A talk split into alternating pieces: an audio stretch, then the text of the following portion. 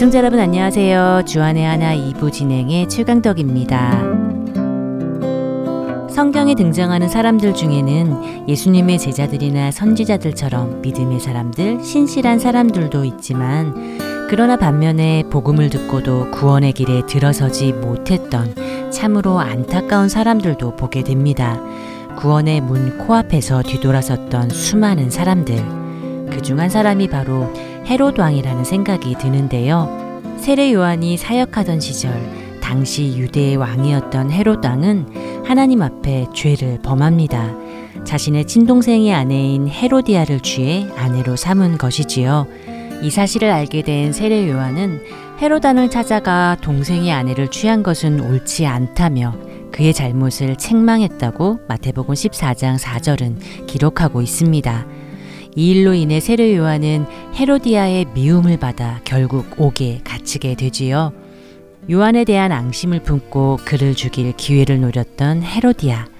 그러나 그녀는 그 뜻을 쉽게 이룰 수 없었습니다. 왜냐하면 바로 헤롯 왕이 요한을 보호했기 때문인데요. 어느 누구도 감히 왕인 자신에게 하지 못했던 쓴소리를 하며 자신의 잘못을 책망하는 요한을 그는 왜 보호하려 했던 것일까요? 성경은 헤롯 왕이 요한을 의롭게 여기며 그의 말을 두려워했을 뿐만 아니라 그의 책망을 들을 때면 몹시 괴로워하면서도 그것을 달갑게 들었다고 증거하고 있습니다. 마가복음 6장 20절입니다. 헤롯이 요한을 의롭고 거룩한 사람으로 알고 두려워하여 보호하며 또 그의 말을 들을 때에 크게 번민을 하면서도 달갑게 들음이러라. 요한의 책망에 마음의 찔림을 받아 괴로워했던 헤롯 왕. 쓴소리임에도 그의 말이라면 경청했던 헤롯 왕은 과연 자신의 죄를 진정으로 회개하고 그의 합당한 삶을 살게 되었을까요?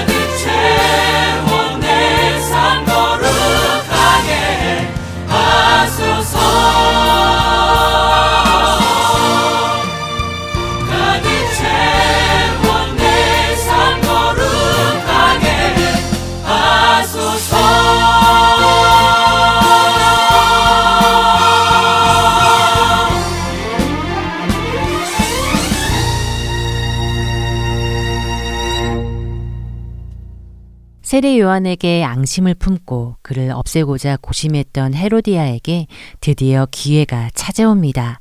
바로 헤롯 왕의 생일날이었지요. 그날 왕실에는 고관들과 고위 군 지휘관들과 갈릴리의 귀빈들이 초대되어 성대한 잔치가 벌어집니다. 이때 헤로디아는 그 자리에 자신의 딸을 보내 그들 앞에서 춤을 추게 하지요. 아마도 헤로당이 그녀의 춤을 보고 굉장히 기뻤던 모양입니다. 얼마나 흡족했던지 그는 의붓딸인 그녀에게 네가 원하는 무엇이든지 소원을 들어주겠다고 약속을 하는데요. 마가복음 6장 23절에 보면 또 맹세하기를 무엇이든지 내가 내게 구하면 내 나라의 절반까지라도 주리라 하거늘 이라고 말한 것입니다. 이 말을 들은 그녀는 어머니 헤로디아에게 달려갑니다.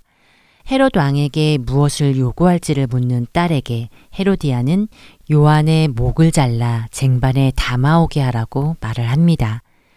요한을 의로운 사람으로 거룩한 사람으로 존경했던 헤롯 왕. 그는 이 상황에서 어떻게 하였을까요? 아내인 헤로디아가 그렇게 미워하여 죽이고자 할 때에도 그를 보호했던 헤롯은 이제 이 상황에서 어떤 결정을 내렸을런지요. 성경은 이렇게 전합니다. 마가복음 6장 26절에 왕이 심히 근심하나 자기가 맹세한 것과 그 앉은 자들로 인하여 그를 거절할 수 없는지라. 헤롯은 심히 근심했습니다. 몹시 괴로워했지요.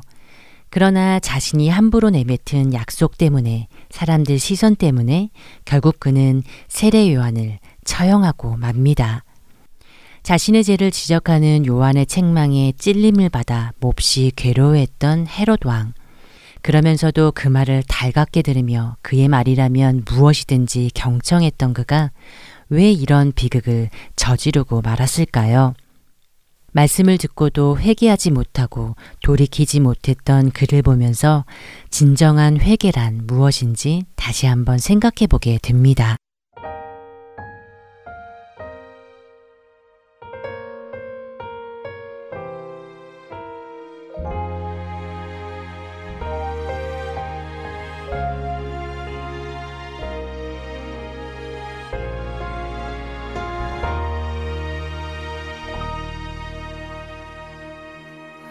회개합니다.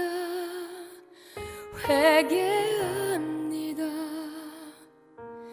내 속에 있는 헛된 생각까지 회개합니다. 회개합니다. 죄악 가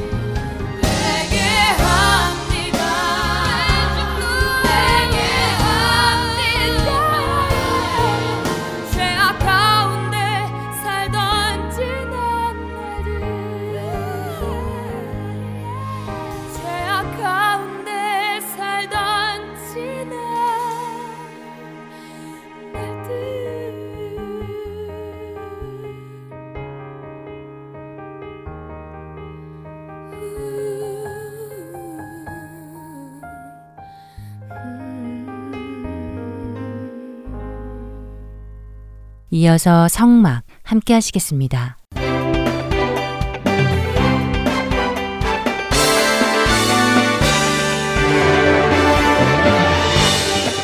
애청자 여러분 안녕하세요. 여러분들과 함께 출애굽기를 통해 성막에 대해 알아가는 시간 성막 진행의 민경훈입니다. 여러분 안녕하세요. 강승규입니다. 네, 지난 시간에는 대제사장이 입는 옷 에봇에 대해 알아보았습니다. 네. 특별히 대제사장의 옷을 연결하는 어깨에 호마노라는 보석을 두고 거기에 이스라엘 열두 아들의 이름을 나이 순으로 새겨놓았다는 사실과 네. 가슴에 다는 판결 흉패에도 이름이 새겨져 있다는 사실을 보며 그 모든 것을 아시는 하나님께서 그들의 이름을 잊지 않기 위해 그렇게 새겨 놓으셨다는 사실에 참 많은 은혜를 받았습니다. 그렇지요. 어, 결코 무엇을 잊으실 수 없으신 전능하신 하나님께서 우리에게 내가 너를 결코 잊지 않을 것이다 하시는 약속을 보여주시는 것은 참으로 하나님의 세밀하신 은혜라고 밖에는 말할 수 없을 것입니다. 자, 오늘은 계속해서 대제사장과 제사장의 사역에 대해서 조금 나누어 보도록 하겠는데요. 네, 대제사장과 제사장의 사역이요. 네. 어, 그러고 보니 제사장이 무엇을 하는지 정확히 모르고 있었던 것 같네요. 그냥 제사를 드리는 일을 했다 하는 막연한 것 외에는 생각나지 않는데요. 예, 의외로 제사장의 사역을 구체적으로 잘 모르는 경우가 있는데요. 어, 먼저 우리가 생각해야 할 것은 제사장의 역할입니다. 구약에서 보면 하나님께서 택하신 기름 부은 받는 세 그룹의 사람들이 있습니다. 네, 그렇지요. 왕과 제사장, 그리고 선지자, 이렇게 세 그룹이지요. 그렇습니다. 그 이 세 그룹 중에요. 성경적인 왕은요. 하나님을 대신해서 백성을 다스리는 사람입니다. 백성 위에 군림하는 사람이 아니고요. 어, 그 다음에 선지자는 하나님을 대신하여 백성들에게 하나님의 메시지를 전하는 사람입니다. 네, 맞습니다. 그런데 이 제사장은 특별히 백성을 대신하여 하나님 앞에 나아가는 중재자입니다. 아, 그렇군요. 선지자와 왕은 하나님을 대신하여 백성들에게 나아오는 사람들이고, 제사장은 백성을 대표하여 하나님께 나아가는 사람이군요. 그렇습니다. 그래서 이 제사장에게는 여러 가지 책임이 맡겨집니다. 사람을 대표하여 하나님 앞에 나가기 때문이죠. 그들이 성막 안에서 맡은 책임은 총 다섯 가지라고 말할 수 있는데요. 첫째는 제사를 드릴 동물이 깨끗하고 흠이 있는지 없는지 점검하는 일입니다. 그리고 둘째는 그 동물을 번제로 드리는 것이고요. 셋째는 분양할 재단에서 향을 사르는 일입니다. 네 번째는 지난번에 나누었던 대로 성소 안에 금초대에 계속해서 불이 붙어 있도록 관리하는 것이었지요. 그리고 마지막 다섯 번째로 이스라엘 백성들을 가르치는 일이었습니다. 어, 이스라엘 백성들을 가르치는 일을 제사장들이 하기도 했군요. 네. 어, 그런데 여기서 가르친다는 의미는요, 일반적으로 우리가 이야기하는 티칭의 의미보다는요, 말씀의 옳고 그름을 판단하는 일이라고 할 수 있는데요. 어, 사실 우리가 알다시피 인쇄술이 발달하기 이전에는 성경을 일일이 손으로 필사를 했지요. 한자 한자 써 나갔는데요. 그 일을 맡은 사람들이 레위 자손들이었습니다. 그래서 이들은 성경에 대해 해박한 지식을 가지고 있었지요. 그래서 백성들 사이에 문제가 생기고 그 문제에 대해 판결을 해야 할 때 재판관 앞에 나아가는데요. 그럴 때 보면 하나님께서는 재판관뿐이 아니라 그 곁에 제사장을 함께 두도록 하시는 경우가 많습니다. 그래서 재판장의 판단을 제사장들이 성경에 의거해서 분별하도록 하셨죠. 신명기에 보면 그런 부분이 많이 나옵니다. 신명기 17장을 한번 펴시고 8절과 9절을 한번 읽어 주시죠. 네, 신명기 17장 8절과 9절입니다. 내 성중에서 서로 피를 흘렸거나 다투었거나 구타하였거나 서로 간에 고소하여 내가 판결하기 어려운 일이 생기거든 너는 일어나 내 하나님 여호와께서 택하실 곳으로 올라가서 레위 사람 제사장과 당시 재판장에게 나아가서 물으라. 그리하면 그들이 어떻게 판결할지를 내게 가르치리니. 네. 아, 그렇군요. 레위 제사장과 재판장에게 나아가서 물으면 그들이 가르칠 것이라고 하시네요. 예, 그렇죠. 어, 신명기 19장을 보아도요. 또 그런 명령을 내리십니다. 19장 16절과 17절을 읽어 볼까요? 만일 위증하는 자가 있어 어떤 사람이 악을 행하였다고 말하면 그 논쟁하는 쌍방이 같이 하나님 앞에 나아가 그 당시에 제사장과 재판장 앞에 설 것이요. 여기도 이렇게 제사장과 재판장 앞에서 판결을 받도록 하시지요. 네, 그렇네요. 마지막으로 신명기 21장 5절을 한번 읽어 보시죠. 신명기 21장 5절이요. 네. 레위 자손 제사장들도 그리로 갈지니 그들은 내 하나님 여호와께서 택하사 자기를 섬기게 하시며 또 여호와의 이름으로 축복하게 하신 자라. 모든 소송과 모든 투쟁이 그들의 말대로 판결될 것이니라. 네, 자 여기는 제사장의 정체성에 대해서 확실히 말씀을 해주고 계십니다. 그들은 하나님께서 택하셔서 자기를 섬기게 하셨고 하나님의 이름으로 축복할 수 있도록 허락하셨고 모든 소송과 투쟁을 판결할 수 있도록 권한을 주셨다는 것을 알 수 있습니다. 오, 제사장에게 그런 판결권까지 있었군요. 네. 저는 사사들만 재판을 하는 줄 알고 있었는데요. 그렇죠. 우리가 흔히 그렇게 알고 있지요. 그러나 성경은 분명 제사장들에게 그런 의무와 권리가 주어진 것을 말씀하시고 계십니다.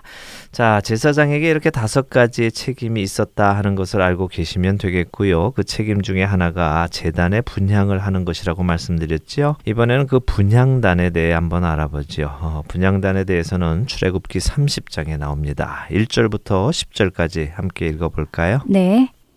너는 분양할 재단을 만들지니 곧 조각목으로 만들되 길이가 한 규빗, 너비가 한 규빗으로 네모가 반듯하게 하고 높이는 두 규빗으로 하며 그 뿔을 그것과 이어지게 하고 재단 상면과 전후 좌우면과 뿔을 순금으로 싸고 주위에 금태를 둘을 찌며 금태 아래 양쪽에 금고리 둘을 만들되 곧 그 양쪽에 만들지니 이는 재단을 매는 채를 꿰 곳이며 그 채를 조각목으로 만들고 금으로 싸고 그 재단을 증거궤 위 속죄소 맞은편 곧 증거궤 앞에 있는 휘장 밖에 두라.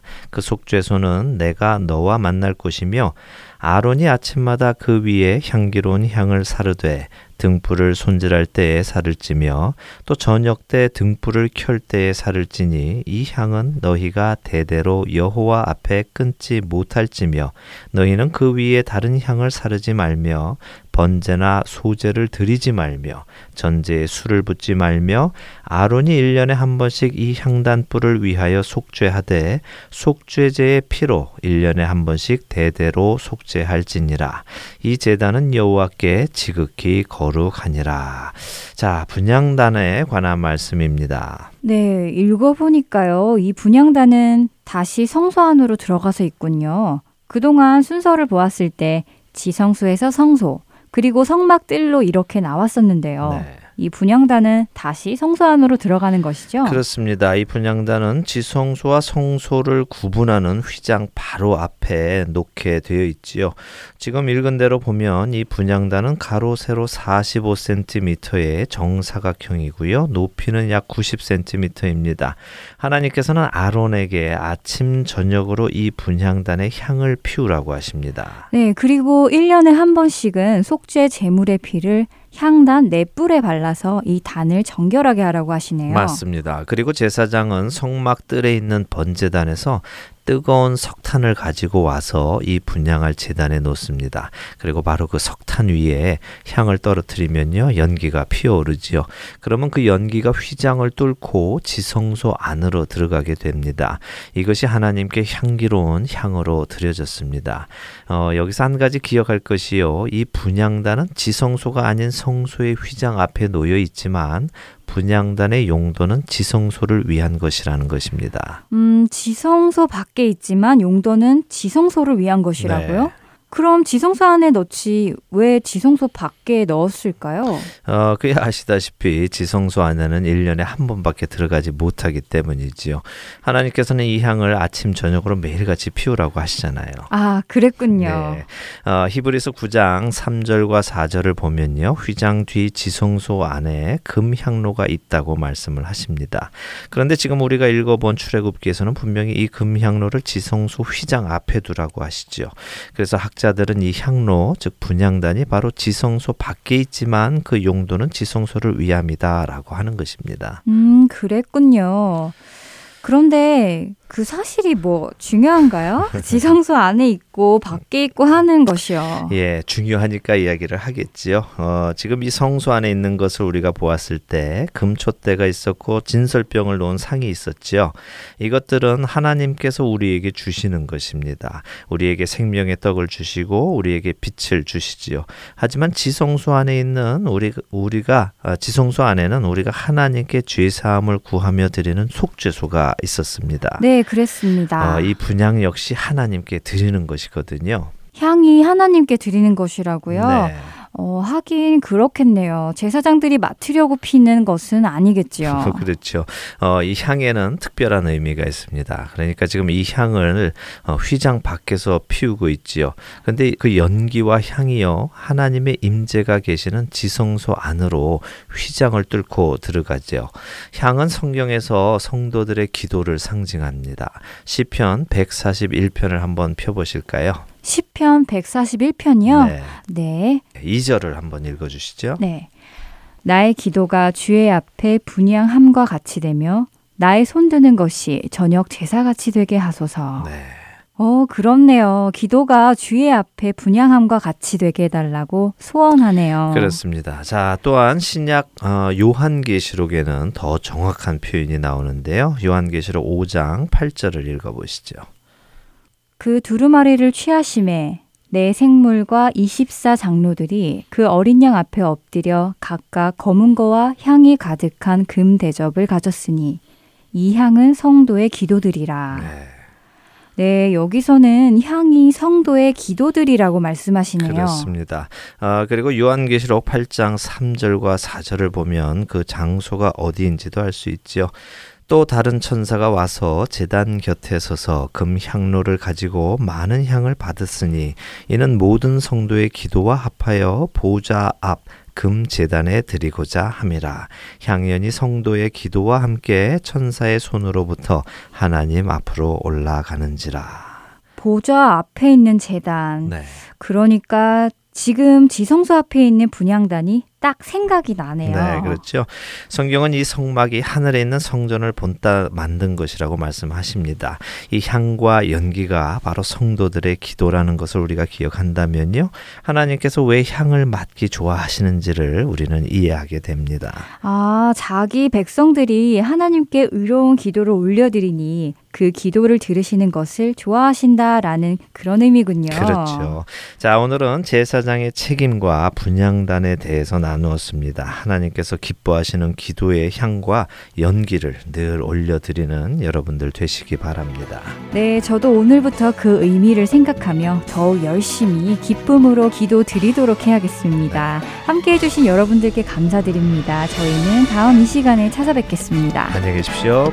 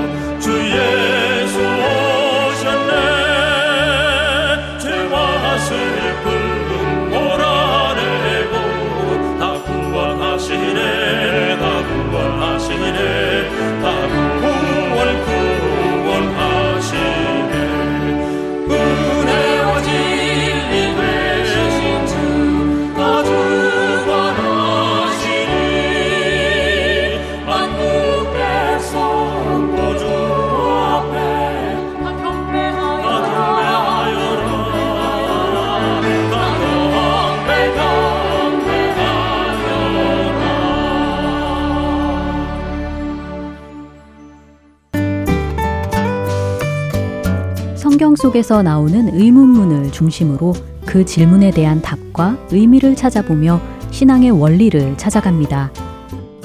주안의 하나 4부에서 성경 속 질문들 많은 애청 바랍니다.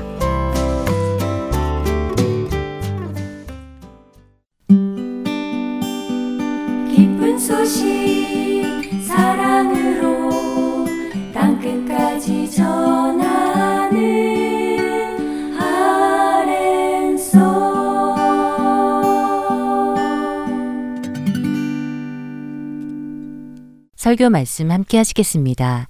졸지아주 아틀란타 한비전 교회 이호셉 목사께서 마태복음 1장 18절에서 23절의 말씀을 본문으로 크리스마스가 특별한 이유라는 제목의 말씀 전해 주십니다.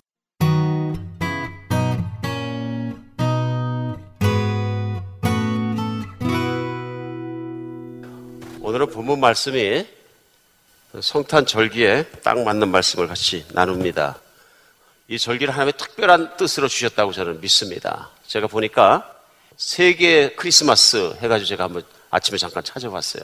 그랬더니 전 세계가 크리스마스를 celebrate 하는 거예요.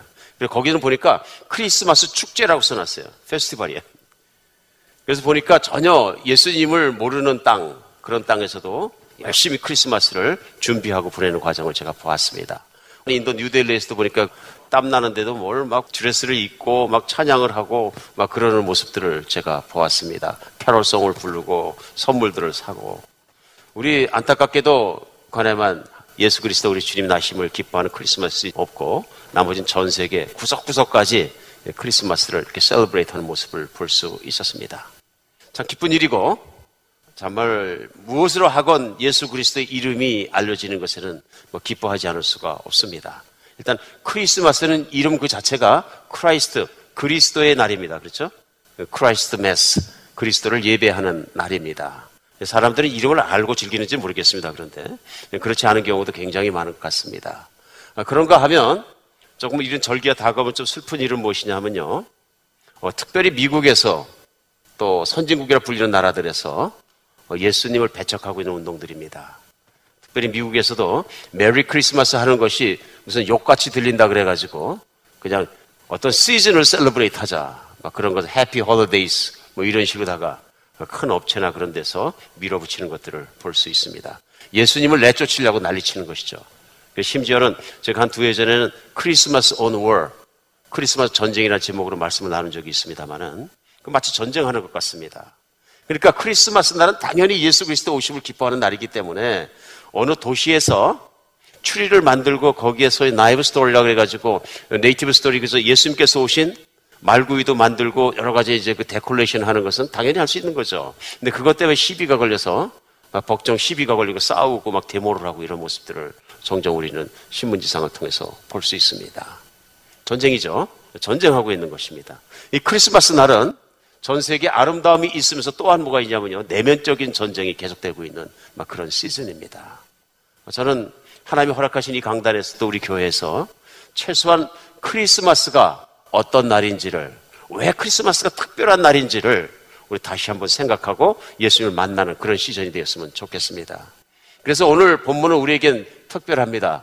마태복음 1장을 시작하자마자 예수 그리스도께서 이 땅에 오신 모습과 오신 과정과 오신 이유를 설명하고 있습니다. 그리고 오늘 본문은 마태복음 1장 18절에서 시작해서요.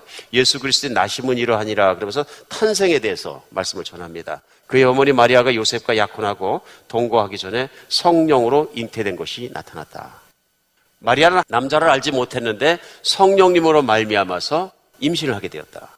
그런데 정혼했던 사람 아직 결혼한 건 아닙니다. 동거하지는 않지만은 결혼이 약속되었던 사람, 정혼했던 사람 요셉이 이것을 알고 그 마리아가 저주받는 것을 싫어해서 조용히 그 정혼을 파혼하려고 생각하고 있습니다.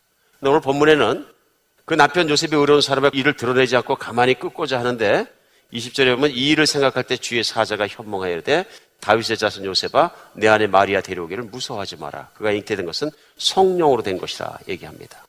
오늘 마리아가 자기가 정혼했던 약혼녀가 임신하게 된 것은 사람으로 말미암아 된 것이 아니라 바로 하나님의 영으로 말미암아 임신한 것에 대해서 가르쳐 줍니다.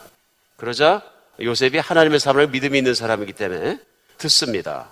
그러면서 21절부터는 그 예수 그리스도께서 성령으로 잉태해서 이 땅에 태어나서 이 세상에 오시는 이유를 목적을 설명해 줍니다. 그러면서 21절에 보면 아들을 낳으니 이름을 예수라 하라 이는 그가 자기 백성을 그들의 죄에서 구원하실 자이심이라 하니라. 22절은요.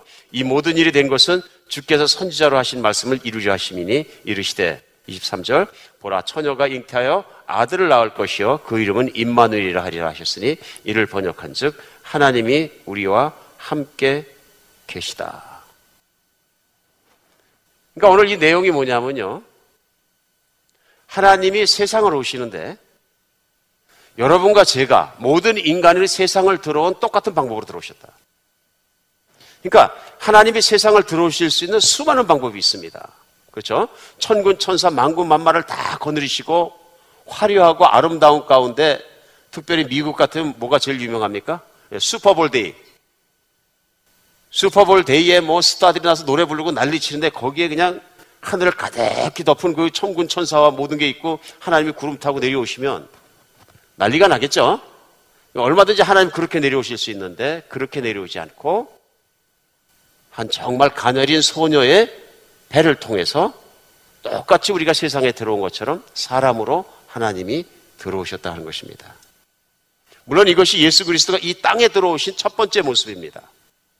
그러나 우리 성경에 보면 예수님이 그렇게 함으로써 존재를 시작하신 것은 아니다 하는 얘기입니다. 어떤 분들은 이제 여기서 착각해서 예수님이 존재하기 시작한 것은 바로 동정녀 마리아의 임신에서 세상에 아기로 태어났을 때부터 존재를 시작하셨다 이렇게 생각하시는 분이 계신 거예요. 아, 성경은 요한복음 1장도 그렇게 모든 것에서 예수님은 모든 것의 시작 이전부터 계셨던 하나님이시라 얘기합니다. 근데 그 하나님께서 목적을 가지고 이 세상에 오시는데 그 오시는 과정을 오늘 본문은 여러분과 제가 세상에 오는 과정과 똑같은 과정을 선택하셨다 하는 것입니다. 오늘 오늘 본문을 통해서 성탄절은 왜 특별한가? 성탄절에 우리는 무엇을 기억해야 하는가 하는 것을 분명히 붙잡는 시간 되었으면 좋겠습니다. 제일 먼저 하나님께서 이 성탄절에 우리에게 오신 목적을 알 수 있는 것은요. 예수님은 나를 위해 이 땅에 오셨다는 걸 분명히 믿어야 합니다. 오늘 본문 마태복음 1장 21절에요. 아들을 낳으니 이름을 예수라 하라. 이는 그가 자기 백성을 그들의 죄에서 구원할 자이심이라. 예수님이 이 땅에 오신 목적입니다. 성탄절은 예수님이 이 땅에 태어나신 날을 기념하는 날이고요. 이 성탄절에 제일 중요한 것은 바로 예수님입니다. 그렇죠? 예수님이 세상에 오셨다 하는 것입니다. 그런데 그 예수님이 세상에 오신 목적을 마태복음은 열자마자 분명하게 말씀하신 게 뭐냐면 이름을 주십니다. 그 이름을 태어나거든 누구라고요? 예수라 하라. 여기에 예수님이 이 땅에 오신 목적이 드러납니다.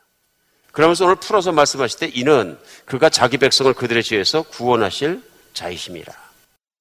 그럼 우리가 알아야 되는 게 뭡니까? 예수님이라는 그 예수, 예수의 이름은 어떤 뜻이 있는가를 우리가 알아야 합니다. 그 예수님 이름은요, 우리 히브리어로는 여호수아, 또 짧은 형태로는 예슈아.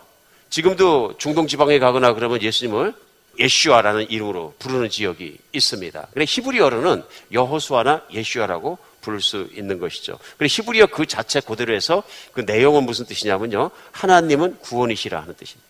성경에 나와 있는 우리 예수 그리스도의 이름은 예수 그리스도 하시는 사역과 목적과 관계가 있습니다. 그래 우리는 그냥 예수님이라 그러지 않고 그 예수 그리스도, 그리스도 예수, 그래 Jesus Christ 하고 그리스도를 붙입니다. 크리스마스는 바로 누구예요? 그리스도께서 태어나신 날이라. 그리스도는 뭐냐면 기름 부은 자 하는 뜻이고요. 우리를 구원하시기 위해서 기름 부으심을 받은 분이시다. 그런 내용입니다. 그러니까 예수란 그 이름 자체가 우리에게 주시는 예수님이 이 땅에 오신 가장 큰 목적은 바로 여러분과 저를 구원하러 오셨다. 근데 구원하러 오시는데 그러면 군사를 데리고 오시지 왜 아기로 태어나셨을까요? 하는 것이 많은 질문 가운데 믿지 않은 분들은 질문을 갖습니다. 그런데 우리를 구원하시기 위해서는 반드시 사람으로 오셔야 했다는 것입니다. 왜냐하면 우리를 무엇으로부터 구원할 것이냐는 것입니다. 예수님이 나의 구원자가 된다는 얘기는 뭐냐면요. 내가 무엇으로부터 구원받느냐 하는 것입니다. 오늘 본문은 그걸 분명히 얘기해 주는 것이 있습니다. 뭐라 그러십니까?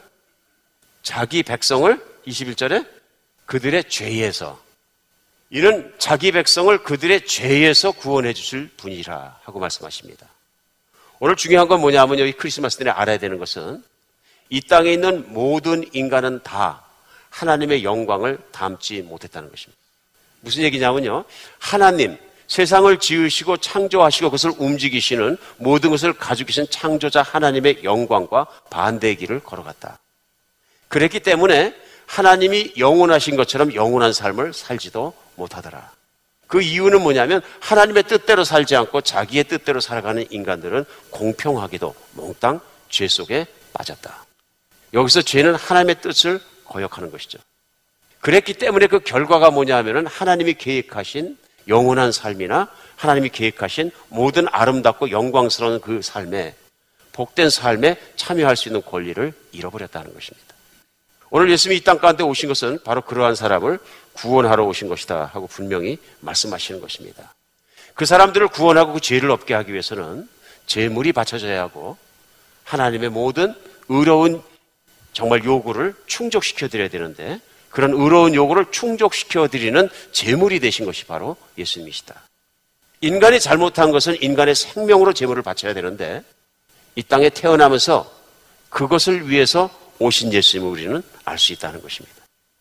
그리고 예수님 어린 아기로 오셔서 장성하실 때까지 죄를 하나도 짓지 않으셨다. 그 말은 뭐냐면 하나님 아버지를 향해서 아버지의 뜻이 아닌 것을 거역한 적이 한 번도 없다는 것입니다. 우리 예수님은 이 땅에 오셔서 여러분과 저를 구하기 위해서 엄청난 대가를 치르셔야 됐습니다. 우선은 하늘의 보좌를 버리시고 이 땅에 오셔야 됐고요. 하늘의 안락함을 버리시고 천국의 안락함을 버리시고 오셔야 됐습니다. 왕이신 그분의 신분을 내려놓고 종된 인간의 모습으로 오셔야 됐고요. 뿐만 아니라 인간 중에서 가장 죄를 다 걸러맨 죄인의 모습으로 십자가에 올라가시고 십자가에 못 박혀 죽기까지 우리를 위한 그 고통을 다 감당하셔야 됐다 하는 것입니다. 예수님이 이 계절의 주인이십니다. 크리스마스는 산타크로스에 대한 것도 아니고요. 선물에 대한 것도 아니고요. 심지어는 가족에 대한 것도 아닙니다. 그러니까 전 세계가 크리스마스를 셀러브레이트하고 축제라고 난리치지만 그 축제 센터에 가장 많이 나오는 게 뭐냐면요. 캐롤송에 예수님이 제일 많이 나옵니까? 아닙니다. 보통 세상에서 부르는 캐롤송에는 산타클로스가 어떻게 된 건지 중심입니다. 선물이 중심이고요. 사람의 축제가 중심입니다. 그래 안타까운 게 뭐냐면 한국에서 요즘 크리스마스 풍속도 어, 인터넷에 뜬 것을 가만히 찾아보니까 크리스마스 때 holy한 사람들은 50대 이후밖에 없다. 그래 왜 그런가 하고 봤더니 50대 이전은 전부 파티하러 갔고 50대 이후는 불러주는 사람이 없으니까 집에서 holy하게 보낸대. 이 기사를 보면서 제가 50대가 넘었으니까 이제 서글펐어요. 그러니까 젊은 사람들은 다 그렇게 그룹 그룹이 파티하러 가서 술 파티에 젖어 있고 연세 드신 분들은 집에 계시는데 믿음이 없는 분들은 홀로 스스로의 외로움을 달래기 위해서 또 홀로 술 파티 하지 않으시겠어요? 이 크리스마스가 어떻게 보니까 술 파티가 되어버리는 그런 인터넷을 통해서 한국의 모습을 이렇게 볼 수 있었습니다. 그런 거 생각해 보니까 저도 예전에 예수님 몰라서 티네이저 때 친구들이 크리스마스 보내자 그래서 뭘 할 일 없이 크리스마스 전야에 걸어다녔어요. 명동 위로 종로로 어디로. 왜 걸어다니는지도 모르는 거예요. 보니까 그런 사람이 한둘이 아니라 도시가 꽉 찼어요. 도대체 왜 다니는지를 모르는 거예요. 괜히 돌아다녀. 그게 크리스마스의 풍경이었다. 솔직한 얘기, 부끄러운 얘기지만. 아무것도 모르는 거죠. 이 시즌의 왜인 지를 모르니까 크리스마스의 의미를 모르니까 어떻게 되느냐 하면요. 사람이 점점 죄악 속으로 빠지는 것 같아요. 죄라는 건 뭐냐면 하나님을 무시하는 거 아니에요? 내 스스로가 하나님이 아니고 내가 창조자가 아니고 나를 지으신 창조자가 계시고 하나님이 계시고 창조자를 향해서 그분을 인정하고 그분 앞에 나가야지 내가 살 수 있는데 그 하나님에 대한 관심보다는 나에 대한 관심이 너무 많으니까 그렇게 되는 거예요. 오늘 문제는 뭐냐면 우리의 모든 초점이 예수님께로 돌아가야 합니다. 그래서 예수님에게 맞춰져야 우리의 살 길이 나오고 예수님 우리를 죽음으로부터 세상에 빠져있는 절망으로부터 죄악으로부터 건지기 위해서 이 땅에 여러분과 저와 같은 모습으로 왔습니다. 얼마나 감사합니까? 얼마나 겸손하십니까? 예수님이 사람의 모습으로 오는데 특별히 우리가 똑같이 아기의 모습으로 왔기 때문에 성탄절은 우리에게 기가 막힌 걸 또 깨닫게 합니다. 그게 뭡니까? 하나님 우리를 사랑하신다는 것입니다. 하나님은 얼마든지 우리 무릎 꿇게 하실 수 있습니다. 놀랍게 하실 수도 있습니다. 그럴 수밖에 없게끔 만드실 수도 있습니다. 그럼에도 불구하고 아기로 태어나셨습니다. 하나님이 예수 그리스도를 아기로 보내신 이유는 하나님 우리를 얼마나 사랑하시는가를 보여주십니다. 우리는 너무 인간적이고 우리 중심적이지만 또 넘어서 우리가 예수님만 바라볼 땐 새로운 모습이 보입니다. 뭔지 아십니까? 하나님의 모든 관심은 나입니다. 사람입니다.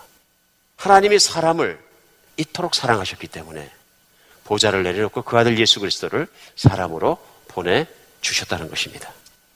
예수님을 알고 예수님을 믿고 하나님을 알고 그 안에 하나님께서 나를 사랑하신다는 걸 알았을 때 인간은 하나님 안에서 하나님으로 말미암아 바른 가치를 찾게 됩니다. 오늘 우리 초점이 예수 그리스도에 맞춰졌을 때 그 하나님의 모든 관심과 초점이 나라는 것을 인간이라는 것을 발견하게 됩니다. 많은 분들이 내가 믿음을 갖고 예수님을 믿고 기독교인이 되고 그리스도인이 되면 내 자아도 잃어버리고 모든 것도 잃어버리고 완전히 나는 없어지고 하나님만 경배하는 내가 어떤 그 좀비 같은 그런 스타일이 된다 하고 생각하는 경우도 없잖아 많이 있는 것 같습니다. 아닙니다.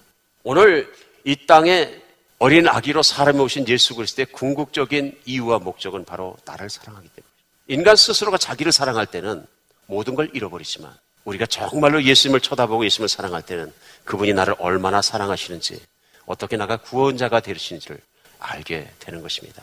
성탄의 계절은 그걸 깨닫는 계절이 되었으면 좋겠습니다. 그래서 우리 예수님께서 이 땅의 세상에 태어나신 가장 큰 이유는 바로 나입니다. 나를 세상에 있는 절망 가운데서 구원해 주기 위해서 하늘 보좌를 버리시고 그 수치스러운 십자까지 매시면서 나를 찾아오신다는 것을 믿으시기 바랍니다. 오늘 성탄절이 특별한 이유는 그래서 그렇습니다. 예수님이 세상에 오셨기 때문입니다. 예수님이 세상에 오시지 않았다면 우리도 희망이 없다는 것입니다. 오늘 두 번째 이유는 예수님은 나와 함께 영원히 살기 위해서 오셨습니다. 첫 번째 이유는 예수님은 나를 위해서 오셨고요. 두 번째는 예수님은 나와 함께 영원히 살기 위해서 이 땅에 오셨다는 것입니다. 23절 다시 보시겠습니다. 보라 처녀가 잉태하여 아들을 낳을 것이요 그 이름을 임마누엘이라 하려 하셨으니 이를 번역한 즉 하나님이 우리와 함께 계시다 함이라. 예수님, 예수라는 이름은 God saves. 하나님은 우리를 구원하신다 는 뜻이고요. 구원자 하나님으로 오신 것이 바로 예수입니다 하는 것을 우리에게 가르쳐 주시는 이름입니다. 두 번째 오늘 본문 가운데 말씀하신 예수님의 이름은 임마누엘입니다. 많은 분들이 아십니다. 임마누엘이라는 뜻은 함께라는 뜻이 임입니다. 임. 그 다음에 우리라는 뜻이 만우고요. 하나님이란 뜻이 엘입니다. 본문에 나와 있는 대로 번역하면 하나님이 우리와 함께 계시다 하는 뜻입니다. 기가 막힌 이름이죠. 임마누엘. 오늘 그냥 이름이 아니라 우리 예수님의 이 이름 임마누엘은 예수님이 이 땅에 오신 다른 목적, 두 번째 목적을 우리에게 분명히 가르쳐 주십니다.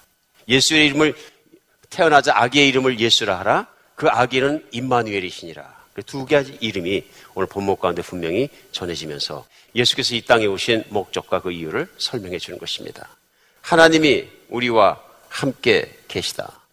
예수님은 우리가 하나님의 자녀로 살 수 없는 죄인 되었을 때 이 땅에 오셔서 십자가에 못 박혀 죽으심으로 우리의 죄의 문제를 완전히 해결해 주셨습니다.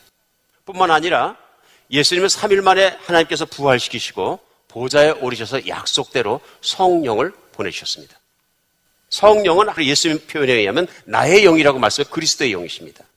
그 성령이 오셔서 예수님을 나의 주님으로 믿고 받아들이고 예수님을 나의 구세주로 받아들인 사람마다 그 성령님은 함께 사십니다.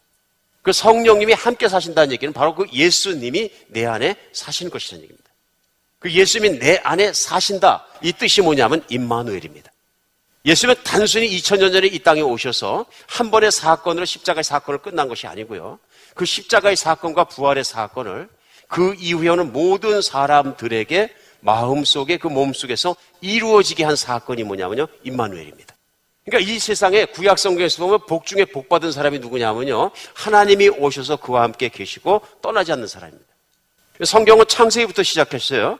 계속 뭐가 나오냐면요. 인간을 하나님이 아담과 이브를 만드신 가장 중요한 이유가 뭐냐면요. 하나님이 복 주시고 그들과 함께 살기 위해서 만드셨어요. 인간은 하나님을 떠나서는 결코 완전해지지 않습니다.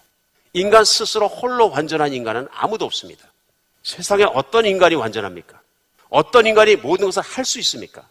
어떤 철학자가 아주 똑똑해 갖고 세상의 기원을 확실하게 증명할 수 있습니까? 어떤 과학자가 인간이 상상할 수 있는 인간이 필요한 모든 것을 혼자 만들어낼 수 있습니까? 여러분 세상에서 발명을 제일 많이 하셨던 분은 에디슨입니다.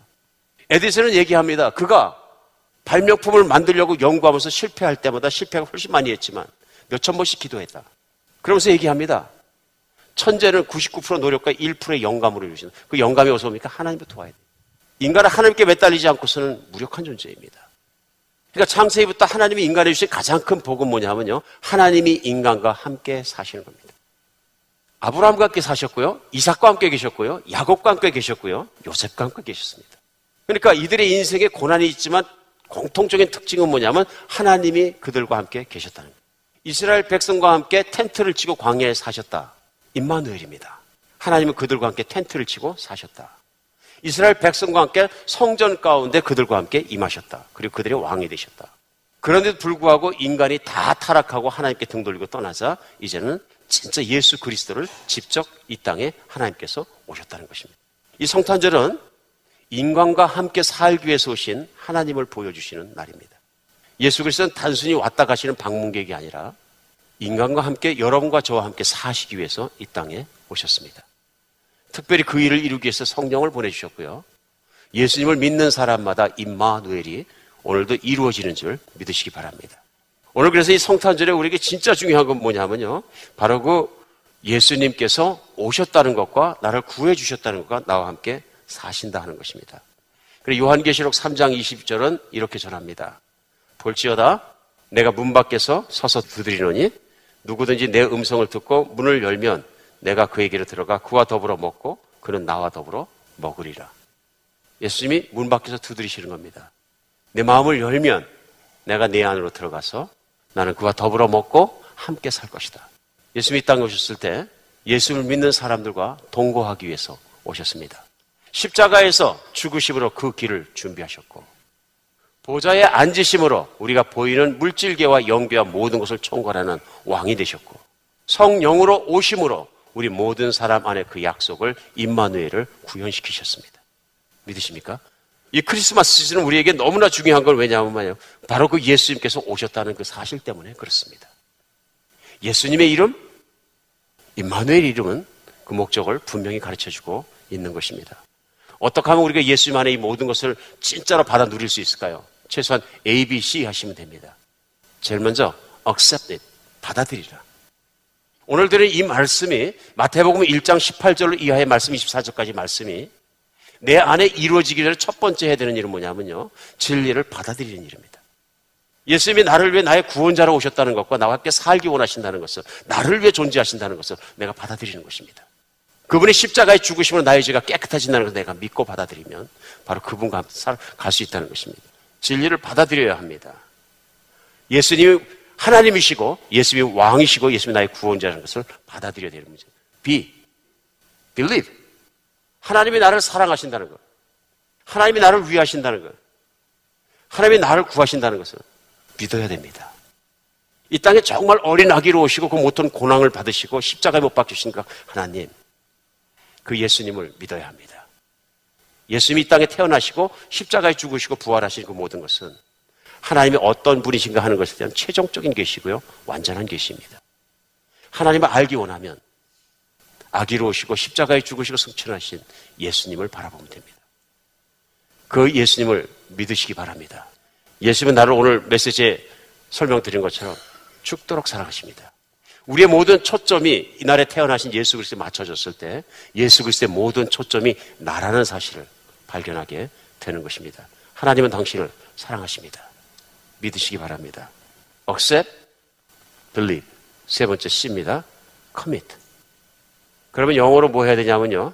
이제 나는 남은 인생은 예수님이 내 안에 오셨고 내가 영접해서 억셉했기 때문에 또 믿었기 때문에 I commit to Jesus Christ. 나는 예수님께 모든 것을 바치고 하나님의 뜻대로 이제부터는 살겠습니다. 헌신하는 여러분과 제가 되었으면 좋겠습니다. 심플합니다. 하나님의 자녀가 되는 것이라 이 메시지로 말미암아 우리가 복받은 사람이 되는 길은 너무너무 심플합니다. 그러나 너무너무 중요합니다. 최소한 이것이 중요한 이유는 퍼스널입니다. 각 개인에게 이루어질 수 있는 일입니다. 프랙티컬합니다. 이건 어떤 상상이나 추상적인 개념이 아니라 믿음은 실제적인 것입니다. 실제로 예수님이 2000년 전에 이 땅에서 동정녀 마리아에게 동정녀의 몸을 통해서 태어나셨고 실제로 잘하셔서 여러분과 제 죄를 지고 죄가 없으지만 십자가에서 죽으신 것도 실제적인 사건이라는 것을 믿어야 되는 것입니다. 승천하신 것도 실제 사건이고 성령이 내려오셔서 오늘 한 사람 한 사람을 하나님의 백성으로 삼아주시고 우리와 함께 하나님이 사신다는 것도 사실이고 실제적인 프랙티컬한 것이니 오늘 그것이 나의 믿음이 됐을 때 나는 세상에서 가장 복받은 사람이 된다는 것입니다. 믿으시기 바랍니다. 많은 분들이 이걸 생각할 때 너무 추상적으로 생각하는 경우가 많이 있습니다. 여러분과 내 인생이, 저의 인생이 오늘 마지막 호흡이 있고 마지막 날이라고 생각했을 때 이건 더 이상은 추상이 아닙니다. 이것은 사실이 되는 것입니다. 사랑하는 여러분, 이 정말로 하나님의 성탄의 시슬이 우리의 믿음을 바로 깨닫게 하고 믿어지게 하고 일으키는 그러한 성탄의 시즌이 되었으면 좋겠습니다. 그랬기 때문에 세상에 믿은 자나 배운 자나 배우지 못한 자나 가진 자나 갖지 못한 자나 어린이나 아이나 이 메시지에 따라서 운명이 달라지는 것입니다. 세상은 공평하지 않습니다. 세상은 타락하는 곳이고 세상은 가진 자가 못 가진 자를 탄압할 수도 있고 권력 있는 자가 권력 없는 자를 죽일 수도 있고 세상은 잘생긴 사람이 있는가 못생긴 사람이 있고 머리 좋은 사람이 있는가 머리가 아둔한 사람이 있고 건강한 사람이 있는가 건강 못한 사람이 있고요. 운동 선수가 있는가 하고 운동 못하는 사람이 있고 세상은 공평하지 않은 곳입니다. 다양한 곳입니다. 우리 세상에 살면서 여러 가지 불만이 있을 때 하나님은 한 가지 분명한 걸 주셨습니다. 영원히 복받는 사람으로 살 거냐 살지 않을 것이냐는 선택은 여러분과 제 앞에 공평하게 다 주셨습니다. 내가 예수님을 받아들이면 말미암아 세상에 어떤 사람보다도 귀하고 어떤 사람보다도 복된 사람이 될 수 있다는 것을 믿으시기 바랍니다. 예수님을 주님으로 받아들이냐 받아들이지 않느냐 하는 것이 예수님이 더 높아지고 낮아진 건 아무 관계가 없습니다. 성경은 말씀하십니다. 세상의 마지막 날에는 모든 무릎이 예수님 앞에 무릎 꿇어지고 예수님을 주라 부를 것이다. No choice. No option. 이게 무슨 얘기냐 하면요. 어차피 세상 끝날에는 예수님 앞에 다 무릎 꿇게 되어 있다 그런 얘기입니다. 이걸 믿어야 되는 거죠. 근데 살아서 내가 오늘 예수님을 주님으로 받아들이면 그 끝날에 예수님이 심판해 주러 오셨을 때에도 나의 주님이 되시고 나를 사랑하시는 분이 되지만 그러나 내가 예수님을 안 믿고 그 주님 앞에 무릎 꿇었을 때 심각한 문제다. 오늘 예수님이 나의 주님 되신 것을 믿는 분들에게 더 기뻐하는 성탄절이 되고 다시 한번 믿음이 새로워지고 내가 마음이 흐려졌던 그 믿음이 다시 한번 예수께 초점이 맞춰지고 하나님의 사랑의 십자가를 바르며 어떤 것이 내가 다시 한번 느껴지고 성령 충만해지는 성탄절이 되었으면 좋겠습니다. 만약에 우리 중에 아직까지 믿음에 확신이 없었던 어, 사랑하는 여러분들이 계신다면 ABC를 생각하시면서 이제 나는 진짜 예수님을 믿어야 되겠다. 그 예수님을 받아들이시기 바랍니다. 믿으시기 바랍니다. 헌신하시기 바랍니다. 그 예수님 한번 붙잡으러 말면 내 인생은 완전히 달라지는 것입니다. 언젠가는 모든 인간은 예수님 앞에 예수님은 주님이시라고 고백하지 않을 수가 없습니다. 당신이 세상의 주인이시고 우주의 주인이십니다. 인간이 아닙니다 하고 고백하는 날이 온다 하는 얘기입니다. 인간은 세상을 만들지 않았습니다. 인간은 미천한 피조물일 뿐입니다. 사랑하는 여러분, 성탄절이 성탄절이 되는 것은 우리의 초점이 예수님께 돌아갔을 때입니다. 성령 충만한 성탄절기와 또 연말이 되시기를 예수님의 이름으로 다시 한번 축복드립니다. 기도하겠습니다. 하나님, 저희가 아무것도 하지 않아도 믿음으로 살 수 있게 해주셔서 고맙습니다. 이 땅에 예수님을 보내주셔서 너무 감사합니다. 하나님 그 예수님 없이는 살 수 없는 것을 영혼을 바라볼 수도 없는 것을 이 시간 고백합니다. 하나님 오늘 정말 주님의 말씀이 우리 심장을 꿰뚫고 우리를 겸손케 하여 주시어서 예수님 앞에 무릎 꿇는 우리 되게 하여 주시옵소서.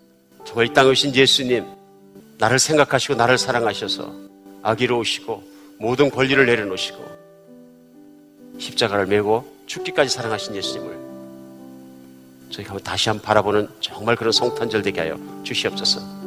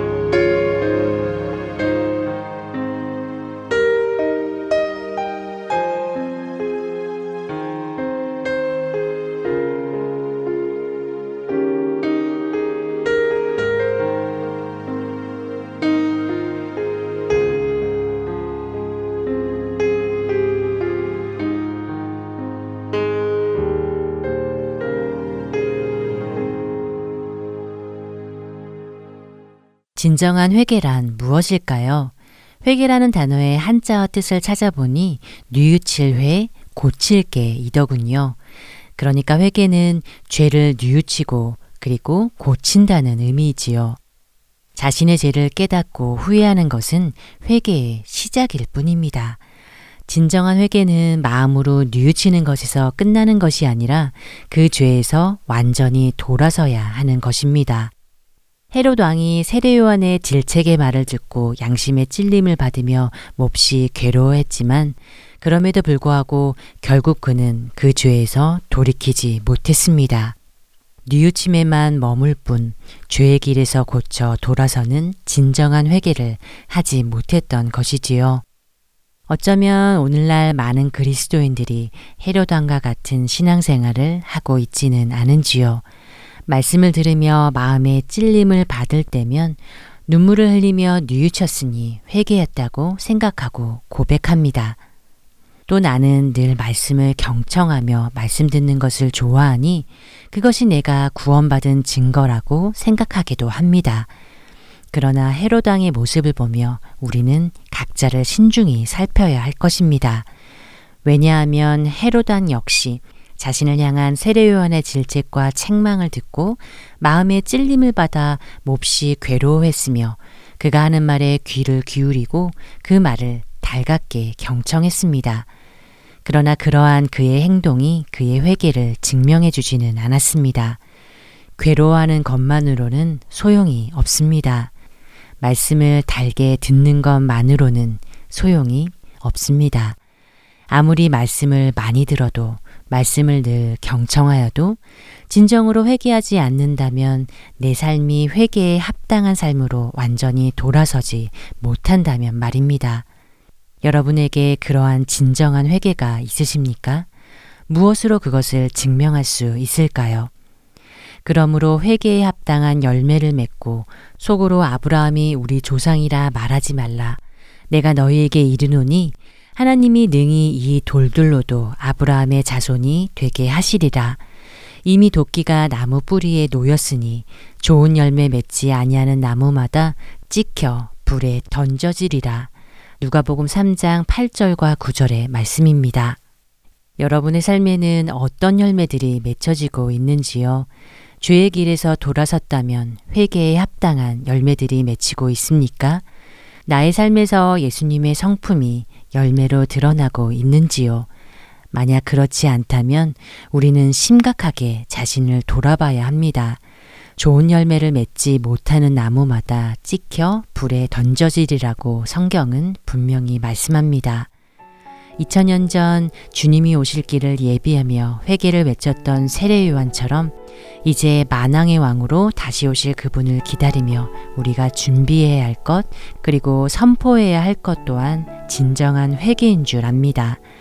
다음 한 주간 우리 각자가 주님을 맞을 준비가 되어 있는지 혹시 가장 중요한 것을 놓치고 있지는 않은지 스스로 돌아보기를 바라며 주안의 하나 이부 여기서 마치도록 하겠습니다. 지금까지 구성과 진행의 최강덕이었습니다. 안녕히 계세요.